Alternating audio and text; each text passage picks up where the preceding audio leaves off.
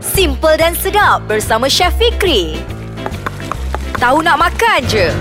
Assalamualaikum warahmatullahi wabarakatuh. Kita bukan dalam segmen agama-agama, kita dalam segmen tahu nak makan aja untuk podcast ais kacang. Saya Chef Fikri. Untuk resipi kali ini saya akan kongsikan bagaimana kalau kita nak buat pulut panggang. Ha, bukan dakwah ha. Ini bukan dakwah. Ini kita nak kongsi saja. Dan terima kasihlah kepada semua pendengar-pendengar podcast Ais Kacang terutama untuk segmen tahu nak makan je kena sudilah dengar saya bercakap tentang resipi. Dan kali ini kita buat masakan jenis um, memanggang pula. Kita nak buat pulut panggang. Cara dia mudah sahaja. Yang paling penting sekali kat rumah kena ada pengukus sebab kita nak kukus pulut. Ha, kena ada 100 untuk bahan-bahan okey. Okey, ready semua kita nak buat. Okey, 170 gram beras pulut rendam semalam pengalaman kalau kita nak cepatkan kita punya masak. Tapi selalu memang kita kena rendam lah. Lepas tu kita kena ada setengah biji kelapa parut jadikan santan. Setengah camca teh garam. 8 helai daun pisang, 2 helai daun pandan dan juga lidi untuk memucuk. Bukan memucuk, mencucuk. Ah ha, saja je nak tengok. Kadang-kadang kalau kita nak buat resipi lama-lama macam ni, dia punya ayat-ayat dia kena lama-lama sikit. Dan uh, untuk uh, kalau kita nak buat, kalau kita nak kukus uh, beras pulut ni, kita kena rendam semalaman. Bila kita dah rendam semalaman semua, kita uh, campurkan dengan santan tadi yang kita dah perah. Lepas tu dengan garam. Nah, itu sahaja dia punya bahan-bahan dia. Dan kita kukus bila kita kukus uh, tu kita biarkan je. Insyaallah lah siap pulut tu. Bila dah siap pulut kita kena sejukkan. Kalau kita nak buat pulut ni lebih kurang uh, dalam uh, uh, dalam setengah jam dalam 45 minit tu akan siap lah kita punya pulut. Bila dah siap kita punya pulut tu kita keluarkan daripada periuk pengukus. Periuk pengukus tu lepas tu kita biarkan sahaja biar dia sejuk sedikit lah Okay, kita bagi dia kita angkat daripada loyang tu kita rata-ratakan dia bagi dia cepat sejuk. Ha, letak atas daun pisang pun boleh juga. Ha, baru aroma daun pisang tu masuk dalam kita punya ha, daun apa pulut tu. Ha, dan untuk inti pula senang saja. Untuk inti ni kita kena ada 60 gram udang hidup. Ha, udang hidup ni udang biasalah. Lepas tu kita ada 10 gram udang kering, 2 sudu besar kelapa parut Ha, tak kisahlah kalau nak uh, gunakan setengah biji pun boleh tak ada masalah. Dan untuk uh, barang-barang digiling halus kalau kita nak tumbuk ataupun giling kita kena ada 4 ulas bawang merah, 1 ulas bawang putih, setengah batang serai kita kena hiris halus dan serbuk haria. Ha serbuk haria. Haria ni kek apa pinang bukan haria. Sehiris halia, sehiris halia lepas tu kita kena ada lengkuas, cili kering, 2 biji uh, 2 tangkai cili kering dan juga sedikit sedikit uh, serbuk kunyit ataupun boleh gunakan kunyit hidup dan uh, untuk bahan seterusnya kita ada uh, garam dan juga sedikit gula untuk bahan perasa. Cara nak buat senang saja untuk bahan-bahan kita kena hiris halus, giling halus ataupun kita kisar. Kita kena ada bawang merah, bawang putih, serai, lengkuas, cili kering dan juga kunyit ni kita kena giling halus. Uh, betul-betul halus tau. Uh, sebab apa saya cakap giling? Sebab kalau kita gunakan uh, pengisar dia akan uh, terlampau uh, Uh, halus dan juga dia terlampau banyak sangat air. Bila kalau kita nak masak tu dia makan masa. Dia akan kurangkan bila dah bercampur dengan air ni sebenarnya pengisar ni dia akan kurangkan nutrien dan juga rasa asli bahan-bahan yang kita kisar tadi. Ha itulah sebab tu orang dulu-dulu dia suka giling, dia suka dia suka tumbuk untuk kita nak kekalkan rasa dan juga aroma bawang merah, bawang putih dan lain-lain apa semua. Dan cara-cara nak buat senang sahaja. Kita uh, kena panaskan minyak. Bila kita dah panaskan minyak ni, kita kena masukkan bahan-bahan yang telah digiling. Ha, masukkan bahan-bahan yang telah digiring ni. Untuk minyak ni jangan banyak sangatlah sikit. Kita masukkan sedikit dulu. Lebih kurang dua sudu besar kita masukkan.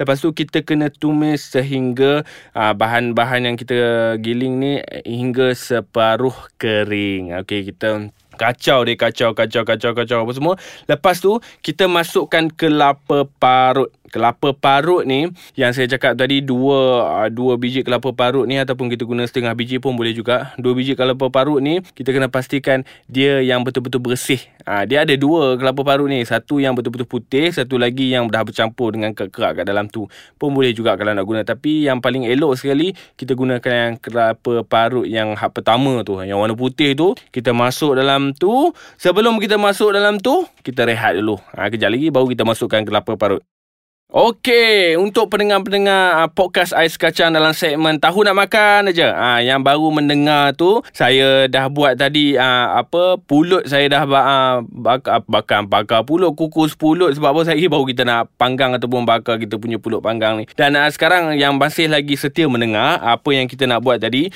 kita masukkan kelapa parut. Uh, selepas kita dah tumis kita punya bahan-bahan giling tadi, masukkan kelapa parut. Bila masukkan kelapa parut ni kita kena pastikan api betul-betul perlahan sebab apa dia sangat sensitif kalau api kuat dia akan jadi hangus dia akan jadi hangit dan kita kena gaulkan bersama dengan kita punya bahan-bahan giling dalam periuk tadi kita gaul-gaul-gaul sehingga kedua-dua bahan ni kering Ha, maksudnya dah tak ada dah basah-basah semua. Tetapi walaupun kita nak buat sampai kering, kita jangan tinggalkan kita punya uh, kelapa parut ni. Kita kena ke, sentiasa kacau dia, kacau dia, kacau dia, kacau dia sehingga dia kering. Kalau tinggal, hmm, sekejap je dia akan jadi dah warna hitam apa semua. Dan uh, dah, dah dah dah masukkan dalam tu apa semua, kita masukkan uh, perasa, bahan perasa iaitu garam dan juga sedikit gula kalau kita nak masuk. Dan tadi saya lupa cakap kan, udang hidup dan juga udang kering ni, udang kering ni tumbuk halus uh, kita gaul sekali dengan bang giling tadi dan juga uh, untuk udang hidup ni sama ada kita potong besar-besar selalunya orang akan buat cincang halus lah cincang halus kedua-dua bahan ni masa kita tumis bahan giling tadi kita masukkan udang uh, masa itulah kita kita tumis bersama sampai dia dah betul-betul kering apa semua dua-dua bahan tu dan cara kalau kita nak kita nak betul-betul kita nak lipat ataupun kita nak balut pulut panggang ni senang sahaja kena ada apa kena ada uh, daun pisang yang saya cakap cakap tadi letakkan atas daun pisang tu. Daun pisang tu kita kena pastikan kita layur dulu kita layur daun pisang kita letak. Lepas tu ambil uh, dua sudu pulut yang telah kita kukus tadi kita ratakan dia. Bila kita dah ratakan masukkan inti dekat tengah-tengah tu. Dan pastikan kita gulung bersama dengan daun pisang tu perlahan-lahan. Ha, untuk baru yang nak buat pulut panggang ni mesti alamak macam mana nak gulung ni? Takut terkoyak apa semua. Sebab apa? Kalau daun pisang tu mudah terkoyak kita tak layur kita kena layur dulu untuk melembutkan daun pisang tu untuk memudahkan dia ha, kita nak gulung. Kalau kita tak layur ha, tu yang akan jadi pecah-pecah tu. Ha, layur tak apa. Lepas ni kita akan panggang apa semua. Bila kita dah buat buat lah kita bila kita balut tu panjang tak kisah panjang mana nak buat ikut pulut panggang masing-masing. Nak buat mini-mini pun boleh pulut panggang.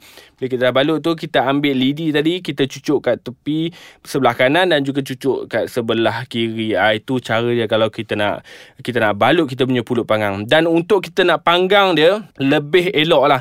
Kalau kat rumah tu kalau dekat kampung kalau ada macam ah, tempat pembakar dengan arang apa semua gunakan arang yang perlahan. Ah, bakar guna arang tu lagi sedap lah. Ah, itu dia punya petua dia sebab tu orang kampung dia gunakan dengan alat pemanggang apa semua. Tapi kalau dekat rumah dah tak ada sangat tempat nak bakar apa semua. Duduk apartment duduk kondo mana nak boleh bakar apa semua kan. Kita buat saja menggunakan uh, uh, kita punya pan fried ataupun kita punya pan lah yang lepeh tu kita masukkan sedikit minyak boleh je kalau kita letak.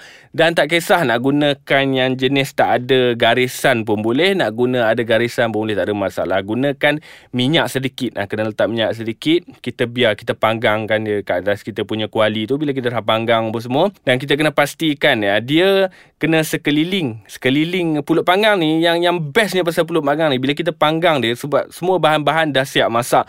Pulut dah siap masak inti dia dah siap masak dan lebih menarik bila kita panggang tu kat luar pulut tu dia akan rasa garing. Ha, itu yang menarik tentang pulut panggang. Ha, orang orang dulu-dulu ni dia pandai makan. Bukan macam kita. Kita ni main belasah je makan. Bila kita panggang panggang panggang panggang panggang semua jangan sampai terlalu lama. Sebab apa? Kita takut daun pisang nanti dia akan pecah dia akan hangit. Ha, itu kita dah kelang kabut apa semua.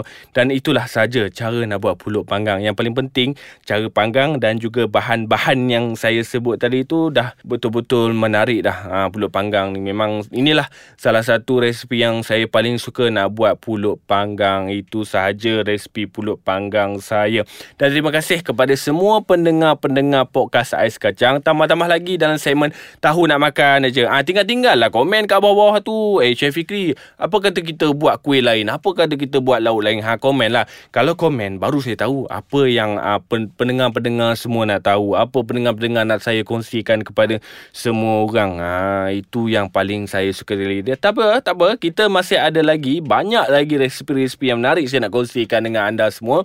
Apa kata kita jumpa di lain hari uh, dalam podcast Ais Kacang. Segmen Tahu Nak Makan aja. Bye-bye.